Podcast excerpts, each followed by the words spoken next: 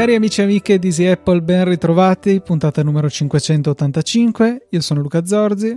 E io Federico Travaini. E noi siamo perennemente in ritardo, come al solito ci perdiamo in chiacchiere prima dell'inizio della puntata.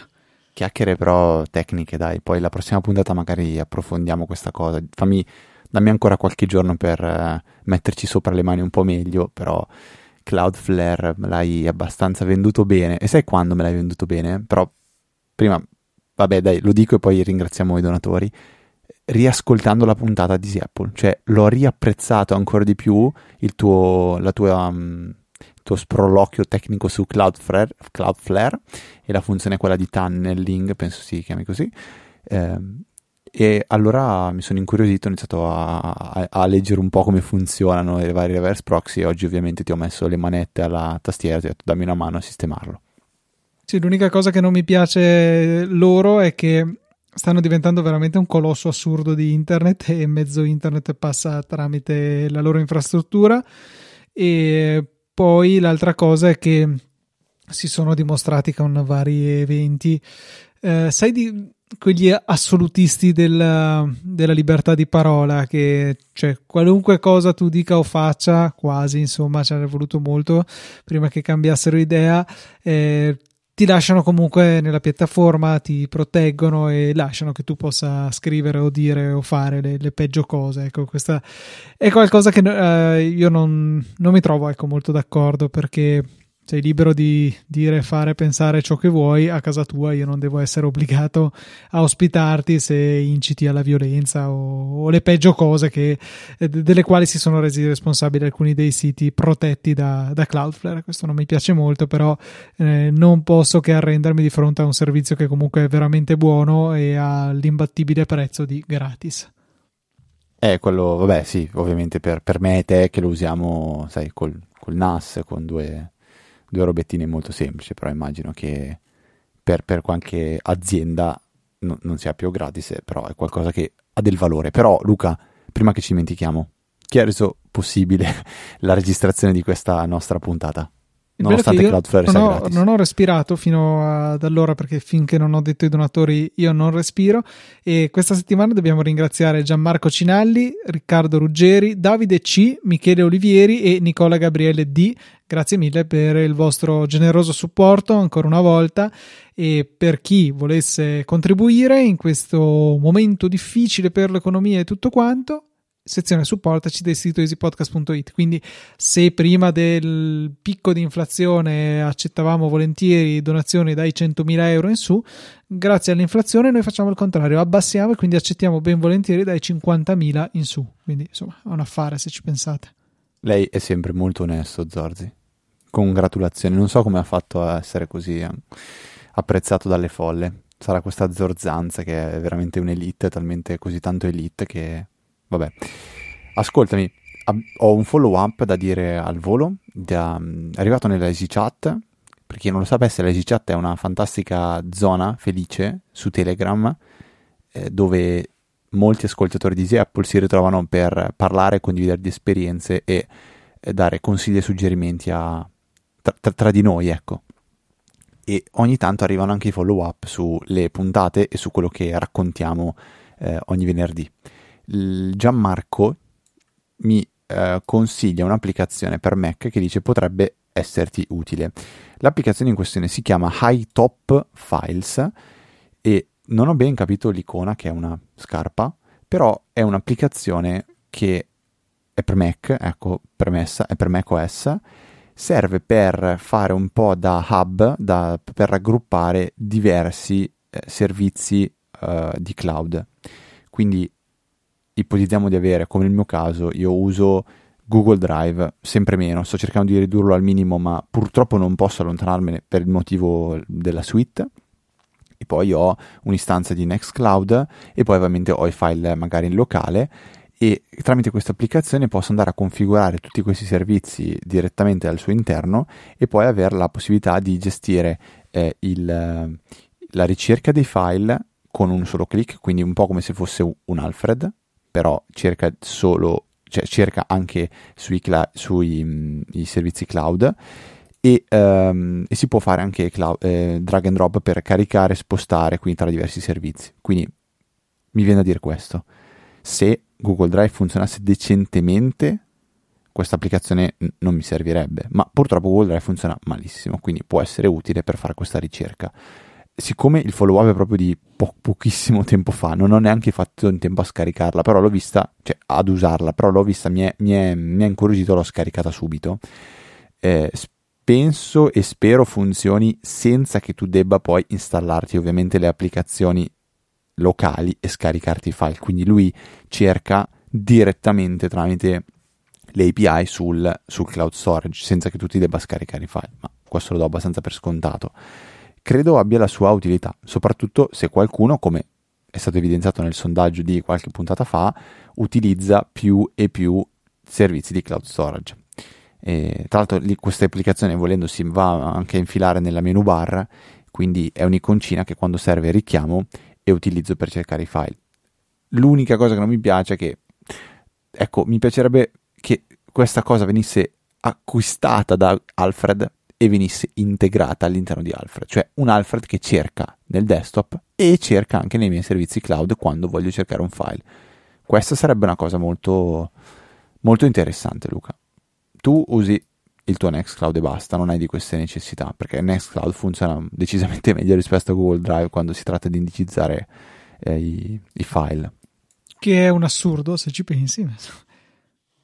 E, e, sì, ma secondo me è proprio per come vuole eh, comparire, come si vuole presentare Google Drive al, al, um, al file system di, di, di Mac. Cioè, eh, come un volume che viene montato, ma è anche una cartella dentro un posto, poi secondo me si smonta, si rimonta, cioè fa veramente un po' di casino e allo stesso modo fa abbastanza confusione anche su, su Windows, quindi uno dei motivi per cui sono passato a, proprio a Nextcloud è questo, al di là del costo, perché con Ezner, continuiamo a ripeterlo, 5 euro al mese, un terabyte. È un rapporto costo e spazio che ehm, non ha, non ha, non ha, non ha confronti secondo me con altri, soprattutto Beh, perché... Diciamo che è esattamente lo stesso rapporto che c'è con il piano iCloud da 2 tera, però appunto sono 2 tera e spesso non ce ne sarebbe bisogno. Io stesso se potessi invece che 10 euro al mese spenderne 5 per avere un, un ipotetico piano iCloud da 1 tera,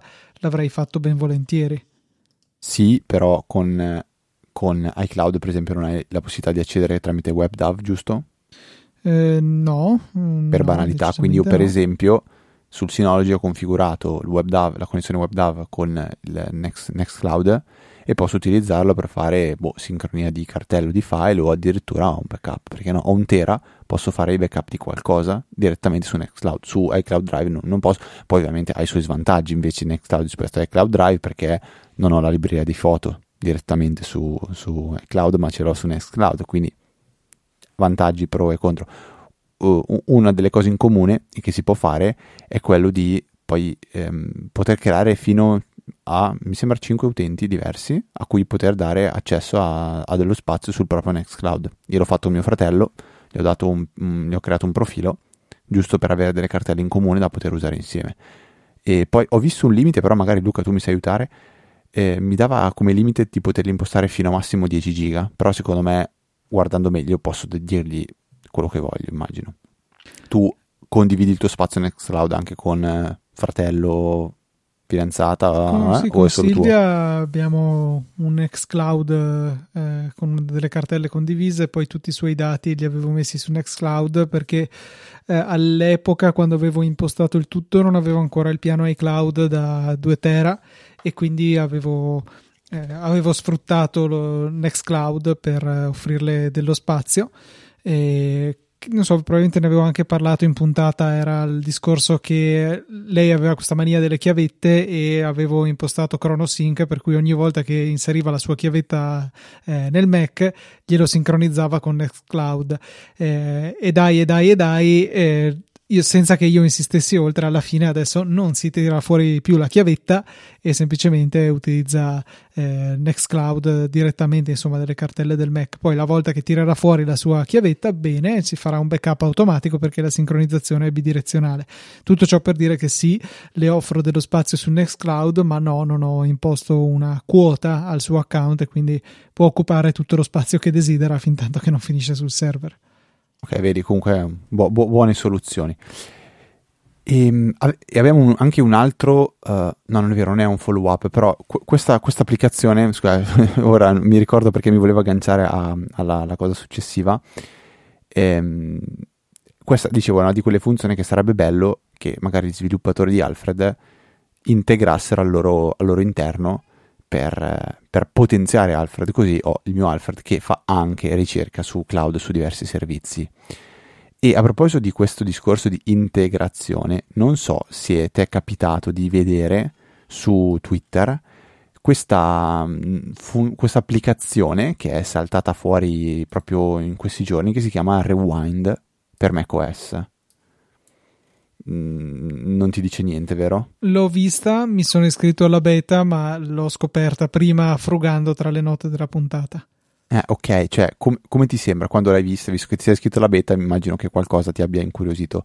Sì, come, so, poi, sono... poi, diciamo che cos'è, però come, come ti sembra come idea? L'idea mi sembra carina, diciamo come tutte quel genere di cose, bisogna un po' fidarsi sulla privacy perché gli si dà un accesso piuttosto profondo al nostro Però c'è scritto sistema. che è tutto locale, eh? cioè è scritto sì. proprio che è tutto in locale. Certo, c'è scritto.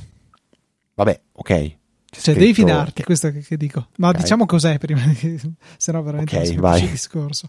È un'applicazione che si propone di registrare tutto quello che accade sullo schermo del vostro Mac, eh, l'audio, il video, tutto quanto.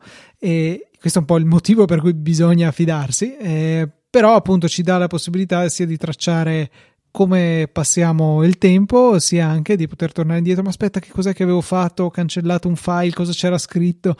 Non è proprio super efficiente doverlo riscrivere, però insomma si può vedere quello che c'è stato sullo schermo, un po' come una registrazione a schermo continua. E dicono di essere riusciti a raggiungere una grande efficienza nell'utilizzazione dello spazio, perché appunto riescono a comprimere moltissimo il video e non occuparvi fantatera sul disco, che direi che è molto importante considerato che è sempre attivo. Altra cosa carina è che ehm, sfrutta le potenzialità di Apple Silicon per essere leggera sull'hardware e immagino importante per chi ha un portatile non essere troppo aggressivo anche nei confronti della batteria perché un'applicazione del genere insomma mi immagino che registrando costantemente lo schermo più tutto il resto che fa eh, normalmente lo potremmo associare con qualcosa che è veramente eh, pesante per le risorse di sistema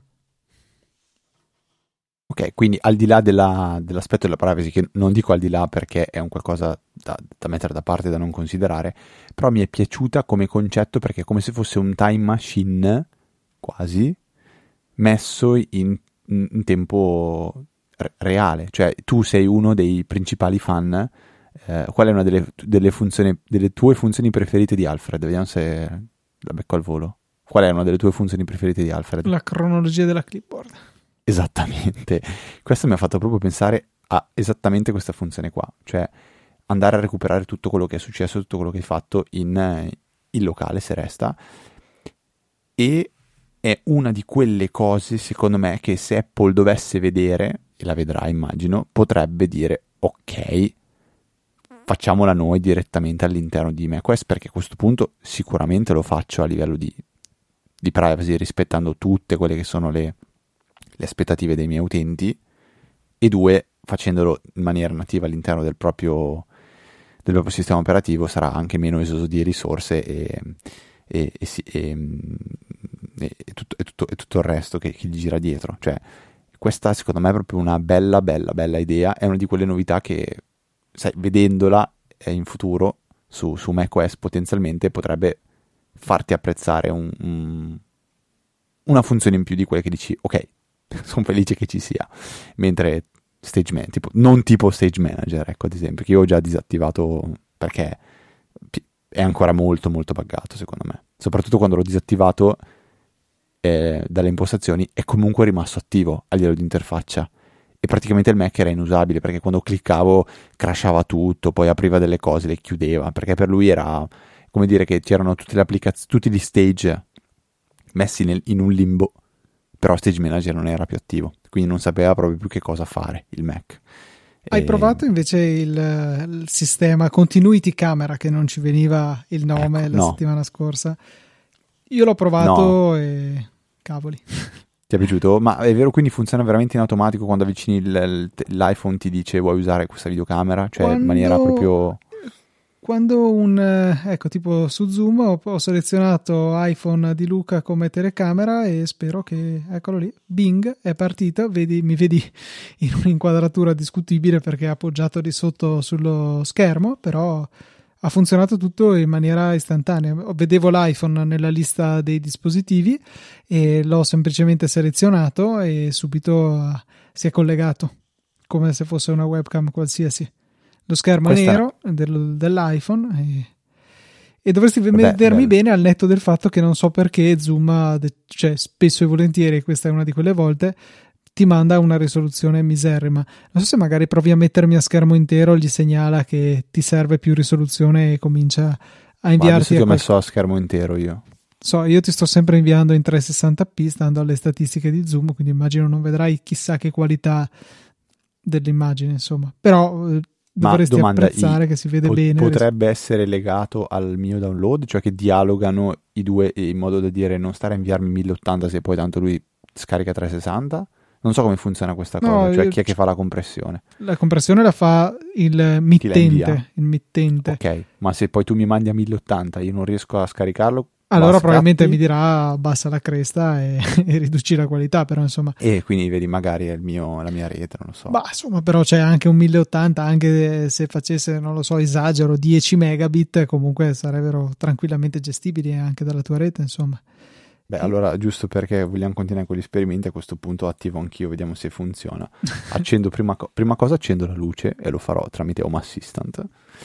Ora l'ho accesa. Ora cioè, spiegami quindi, faccia finta che non so come si fa, prendo l'iPhone, lo avvicino. Lo, lo, appoggi, deve stare abbastanza stabile, lo appoggi lì che ti punti con le telecamere posteriori, io almeno ho fatto così. Ah, con le telecamere posteriori, ho sì. capito, ma poi...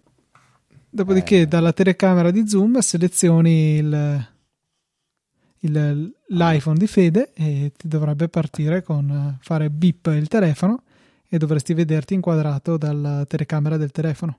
Start View, Face Trava iPhone 14 Pro. Ma io non vedo nulla. Ah, no, ok, devo, eh, devo cliccare Start Video. Ok, quindi Mi, come oh, spesso accade, il problema è tra la tastiera e, il monitor. Sento un blim e mi, e mi vedi dietro un microfono nascosto celato.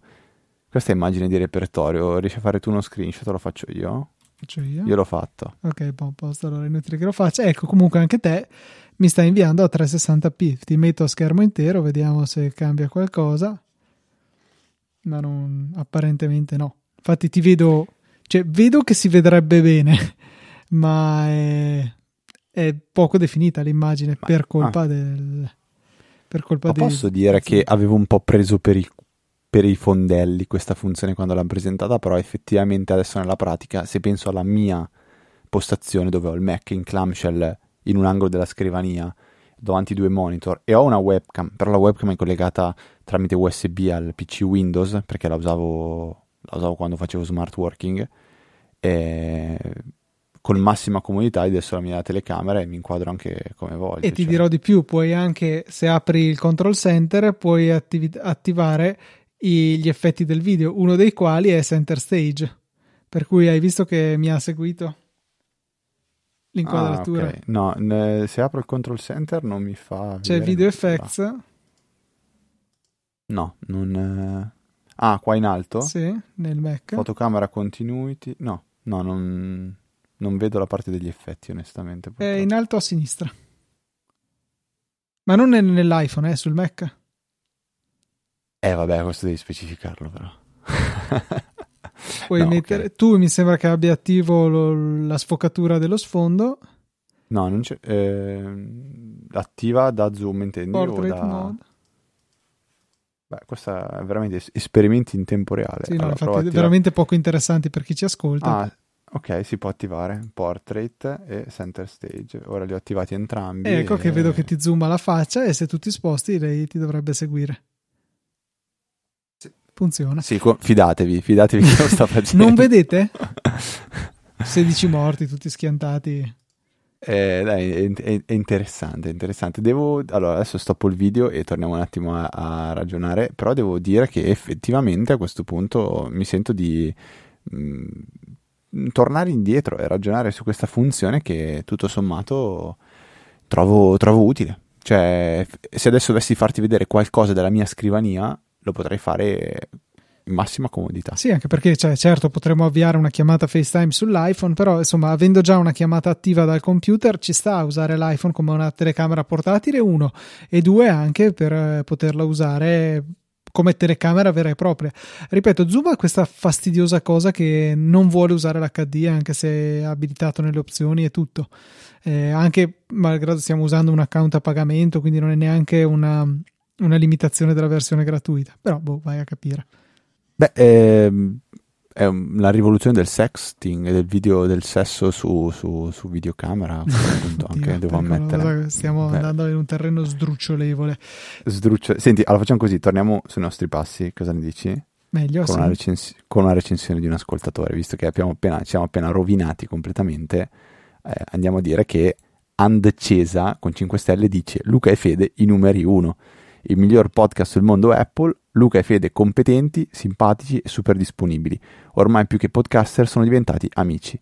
Appuntamento imperdibile, non è venerdì senza Easy Apple. Ciao a tutte le mamme. Eh, vedi il marpione subito che punta subito tutte le MILF della Easy Chat. E, no, a parte gli scherzi, grazie mille per la recensione. Vi ricordiamo, come sempre, come ogni puntata, che una recensione così a noi fa super, super piacere eh, strappa un sorriso a noi, eh, ci fa anche molto comodo e ci aiuta a far diventare sempre più visibile Easy Apple perché le recensioni così sicuramente sono un ottimo feedback per, per chi cerca i podcast, ok? E poi ci aiutano anche ad essere più in alto nelle classifiche di, di Apple Podcast in modo che qualcuno ci, ci, può trovare più facilmente e poi iniziare ad ascoltarci e come sempre ricordo che più ascoltatori sono più domande, più segnalazioni, più consigli, più feedback, più follow up e quindi più conoscenza da condividere tutti tra di noi come, come una giusta community. E a, a, proposito di recensioni, non so se tu hai visto, ti è capitato mai di ehm, leggere qualche recensione dell'App Store? Non so se ti capita, cioè tu leggi una recensione sull'App Store prima di scaricare un'applicazione? Mi capita, o... sì, mi capita. E cosa, qual, com'è la tua esperienza? Cioè esistono. Eh... Sono affidabili, sono, sono, io ti dico la mia, sono sempre recensioni di, leggo sempre recensioni di due anni fa, quattro anni fa. Sì, cioè, sono vecchie. Roba, roba, assurda.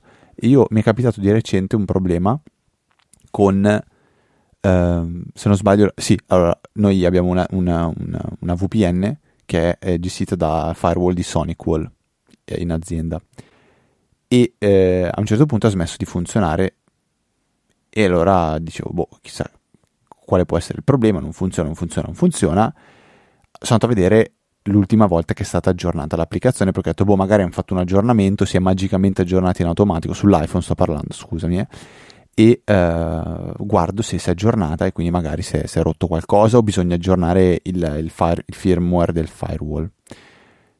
Guardo ultimo aggiornamento, boh, un'era, un'era geologica fa e leggo e nel frattempo mi capitano tanti commenti, commenti di quattro anni fa, una roba assurda. Poi parallelamente dico, vabbè, prova a vedere allora se è successo qualcosa, se si è aggiornato qualcosa. E su Reddit subito ho trovato nella, nella sezione di SonicWall che è stato iOS 16.1 che ha rotto il funzionamento di questo, questo, questa VPN. E quindi non è l'aggiornamento dell'applicazione, ma è l'aggiornamento del sistema operativo. Ora, vedere che questa applicazione era aggiornata boh, veramente anni fa mi ha fatto un po' sperare male, nel senso dico, spero che comunque agiscano in fretta, perché perdere uno strumento di lavoro è una cosa abbastanza delicata, soprattutto per loro che forniscono strumenti con cui la gente lavora però mi ha fatto riflettere su questo, cioè le recensioni sull'App Store sono veramente poco attinenti, cioè magari qualcuno adesso è andato a lasciare una recensione con scritto non funziona con iOS 16.1 ma non viene mostrata, perché viene mostrata la recensione di 4 anni fa in prima pagina. E la trovo veramente una cosa poco utile, ma mi capita con giochi, con applicazioni di ogni tipo e ehm, penso che l'App Store, preambolo del prossimo punto della scaletta, eh, possa essere un po' più curato. Cioè, sembra un giardino abbandonato. È un bel giardino con delle belle piante, dei bei giochi, delle belle panchine, ma veramente abbandonato e pieno di tossici.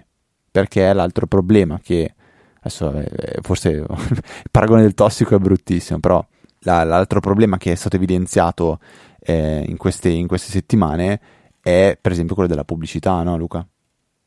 Sì, perché con eh, questa introduzione massiva che Apple ha fatto delle pubblicità su App Store è venuto fuori lo schifo che era ampiamente prevedibile, voglio dire, grande eh, rumore fatto da parte degli sviluppatori che non sono più padroni nemmeno della loro paginetta sull'App Store dove la concorrenza è libera di mh, mm, fare un'offerta ad Apple perché venga visualizzata lì la propria app, ma quando va bene è la concorrenza all'interno dello stesso settore, quando va male sono quelle applicazioni per diciamo gioco d'azzardo, quei giochi casino, tutte quelle robe, quelle belle cose che eh, sono tristemente redditizie e quindi hanno la possibilità economica di andare a buttare a pioggia un sacco di soldi nell'App Store sapendo che poi alla fine torneranno nelle loro tasche da utenti che cadranno vittima delle loro trappole.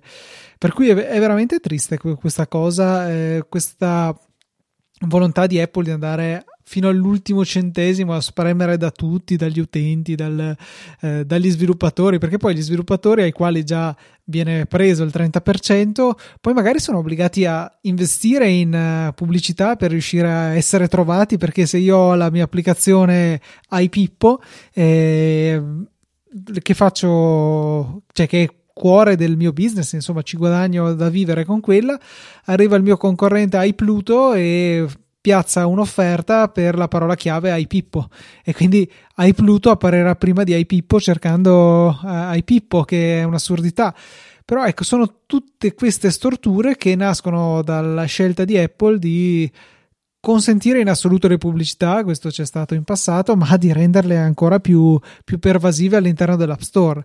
Eh, non lo so, è una, è una mossa che non mi piace molto, anzi non mi piace proprio per niente perché non offre niente agli utenti, semplicemente gli peggiora il servizio a vantaggio di Apple perché è inutile che ci illudiamo di dire eh, ma ci presenterà delle altre app che sicuramente saranno rilevanti per i nostri gusti e troveremo delle app ancora migliori. Balle perché non è assolutamente così e ci ritroviamo un sacco di applicazioni spazzatura che però sono redditizie e hanno la possibilità di investire in questa pubblicità.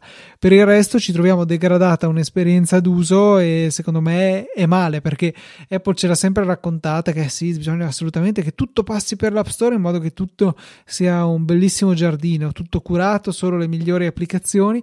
In realtà, da un lato abbiamo un sacco di spazzatura che comunque riesce a entrare nelle crepe del, della moderazione di Apple, e dall'altra questa spazzatura che però è la spazzatura redditizia e ha la possibilità di eh, mettersi davanti ancora più occhi, e quindi un utente, oltre a dover cercare quello che, che, vuole, deve anche farsi largo in una marea di idiozie che, che, vengono propinate solamente perché appunto provenienti da sviluppatori che stanno guadagnando bene con, con le loro app. E questo mi dispiace perché non è a vantaggio di nessuno se non di Apple e ancora una volta si confermano la lista delle priorità di Apple che sono se stessa, gli utenti e infine gli sviluppatori. Eh, in questo caso forse le hanno in realtà anche invertite, l'utente è diventato l'ultima preferenza il che è un brutto segnale. È un brutto segnale da parte di un'azienda che di certo non annaspa alla ricerca di qualche soldo per tirare a campare alla fine del mese. E è, veramente brutto che mettano davanti un guadagno tutto sommato marginale rispetto al totale del loro fatturato. Eh, davanti all'offrire un'esperienza d'uso di qualità agli utenti, che poi dovrebbe anche essere quello che ci spinge a sborsare un sacco di soldi per i prodotti Apple, mentre magari la concorrenza aspettando un po' è più facile trovarla in sconto. Anche sto parlando top di gamma con top di gamma, quindi non vado neanche a citare in ballo eh, il solito mio cugino che ha il modello di Android rivoluzionario che costa 120 euro e ha tutte le funzioni dell'iPhone 14 Pro Max. Eh, per cui ecco, mi, non mi piace, non mi piace per niente come direzione. Voglio sperare che dopo il casino che è stato fatto da parte degli sviluppatori in particolare cambino un attimino registro. Per il momento hanno sospeso come categorie quelle in generale legate al gioco d'azzardo perché ci eravamo trovati eh, alla buffa per quanto triste situazione in cui applicazioni per eh, la cura della dipendenza dal gioco d'azzardo ricevevano pubblicità per gioco d'azzardo sotto che era veramente eh, uno stimolo stupendo.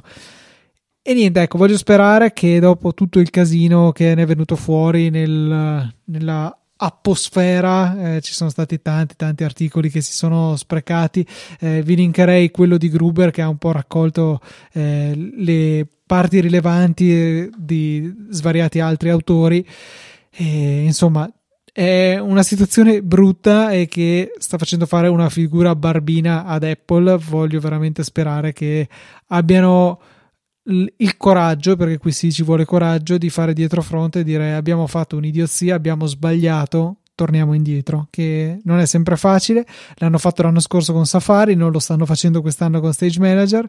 Speriamo che le cose tornino un po' nella direzione giusta. A me ha fatto, cioè, il commento più provocatorio, secondo me giusto, è quello di, di, di Federico Viticci che dice: Ah, immaginati di essere un'azienda che ha 50 miliardi di dollari in cash e ha bisogno di pubblicizzare queste robe qua per fare altri soldi. Molto provocatorio, a me ha colpito molto le, le, le sue parole. Mm-hmm. Per, per, però di stage manager, forse un mezzo passo indietro lo farà Apple, perché se ne è parlato in, questi, in queste settimane della sempre più concreta possibilità che allora arrivi una versione di macOS anche per iPad. Quindi a quel punto di Stage Manager cosa, cos'è? Cioè, perché io lo vedo come un modo per trovare un punto di incontro tra macOS e iPadOS. Portarlo su entrambe le piattaforme in modo che ti dia un modo simile di approcciare le, le finestre. Eh, non, è, non, è, proprio del tutto simile, però c'è però adesso sembra che si parli, se ho capito bene, di, sembra, diventa un po' più concreta la, la possibilità di portare macOS su iPadOS al, su iPad, allora a questo punto potrebbe diventare che il punto di incontro diventa un pochettino più, più concreto. Eh, n- n- non lo so, anche, anche perché penso eh, è, è, talmente tanto buggato, perché io, io, l'ho usato e sì, ho trovato qualche difettuccio, ma quando vedo i tweet di VTC, cioè mi rendo conto che è po', un po' meno di una beta, un po' meno di una beta, perché non puoi, non puoi mettere nelle mani degli utenti con una release stabile una funzione che non sta in piedi, assolutamente. Quindi lo vedo come una roba così buttata lì ormai che ha detto vabbè la lascio e forse è meglio che mi metta a lavorare altro. Non so, questa è un po' la mia sensazione, poi mi, mi sbaglierò, mi sbaglierò, però ho avuto questa, questa sensazione. E, ehm, hai, hai, installato invece macOS Ventura tu quindi e hai trovato qualcosa di interessante? Ce l'ho, sì, qui davanti. Eh, ho trovato l'orripilanza del, eh, dell'applicazione impostazioni. Ti inviterei ad andare a osservare cosa sono riusciti a inventarsi nella sezione delle preferenze di rete. Se vai in fondo c'è un controllo mai visto su macOS. Sono tre puntini seguiti da una freccia verso il basso. Eh, Dentro network? Sì cioè, boh, sì. cos'è quella roba là in fondo? Tre eh. puntini e una freccia. Va bene. ok, eh, interessante. Sembra, non so, una faccia a cui hanno tirato un pugno, un occhio chiuso, uno, uno anche, vabbè, non importa. E, ehm, però sì, per il resto, mh, per carità, non ho usato molto il Mac da quando ho aggiornato, non ho avuto grosse grossi problemi. Eh, ho notato una cosa strana che eh, quando dovevo fare l'aggiornamento eh, faccio scarica, mi diceva 12 giga e passa e si scaricavano molto piano. Dico, boh, che, che roba è? Provo a interrompere l'aggiornamento, premo X e diventa 5 giga. Mm, che roba strana. Faccio scarica, ricomincia da zero e va sempre piano. Boh, lo rifermo di nuovo, torna a 12 giga. Lo faccio ripartire, ho detto vabbè, sai che c'è, io me ne vado e prima o poi finirai e me ne sono quando sono ritornato effettivamente aveva scaricato. Non ho avuto la prontezza di controllare l'applicazione di installazione quanto, quanto effettivamente fosse grande cosa che tra l'altro dovrò verificare perché eh, sto conservando da, da, tempo tutti gli installer delle versioni .0 di, di macOS e quindi devo per forza scaricarmi perché? perché perché? a volte torna buono tipo, tipo devo fare un Hackintosh cosa che non sto più facendo da secoli o per qualsiasi ragione. Ecco adesso lo sto riscaricando e sono 12,15 giga. Sta scaricando più veloce dell'altra volta e, però vabbè amen, lo lascio lì. Quando avrà finito sposterò sul NAS questi ulteriori 12 giga di roba. Va bene. Mm, va bene. Ok non, non, Per il non ho resto- altro da commentare Ah, per il resto, eh, volevo segnalare, sempre visto che parliamo di preferenze di sistema, un tweet che avevo visto di una Snazzy Q, qui Nelson, che diceva un- una bella osservazione riguardo a quell'obrobrio di eh, preferenze di sistema, che abbiamo perso la possibilità di riordinare la priorità delle reti wifi che era una cosa che, che si poteva fare prima e che Tu lo facevi? Domanda, tu lo facevi? Sì, sì, sì, sì, lo facevo. Eh, per la verità era abbastanza raro trovarmi dove c'erano due reti conosciute, però ecco, no, in realtà eh, c'è un caso. Per esempio, quando devi connetterti a una rete wifi emessa da un modem di Fastweb che emette anche la rete, eh, come si chiama? Wi- Wi-Fi eh, si chiama, cioè quella, quella rete secondaria che Fastweb mette a disposizione dei propri clienti in giro, quindi non a casa propria, una sorta di rete ospiti automaticamente attiva sui modem degli altri abbonati, nonché in, in altri posti pubblici, mi pare ci sia in metropolitana a Milano e in svariati posti dove Fastweb ha i propri armadi per la FTTC, hanno un ulteriore cappellino sopra che emette questa rete Wi-Fi, peraltro con prestazioni ottime, cioè 500-600 mega sia in upload che in download eh, quando si è vicino a uno di questi armadi, quindi una cosa utile. Però se sono a casa mia, a casa di qualcun altro con eh, questa rete eh, abilitata, preferirei connettermi alla rete principale perché immagino, spero che abbia maggiore priorità se sono a casa di un amico e se sono a casa mia invece voglio vedere anche gli altri dispositivi che ho nella mia rete, cosa che non potrei fare invece con la rete pubblica. Eh, quindi non, eh, non è una cosa che si può più fare. Non ho ancora eh, fatto una cosa però importante che avevo visto che si poteva fare eh, con macOS Ventura, cioè andare a recuperare da un'installazione di, eh, della versione precedente che era oddio, Monterey eh, le vecchie preferenze di sistema che ancora funzionano, o almeno così era durante le beta, perché alla fine l'applicazione di per sé non è altro che una sorta di interfaccia grafica che va ad agire sul dietro le quinte di macOS e quindi la vecchia applicazione preferenze di sistema ancora era in grado di operare su di esse. Devo assolutamente procurarmi un system preferences da eh, installare sul mio macOS e avere a disposizione qualcosa di funzionante perché non credo che sia disponibile in um, in Time Machine perché eh, da qualche versione di macOS a questa parte in realtà le applicazioni del sistema non erano più eh, sulla partizione principale ma erano in una partizione in sola lettura di, ehm, di macOS. E quindi dubito che Time Machine andasse a farne un backup. Però andiamo subito a verificare. Sono entrato nel mio Time Machine.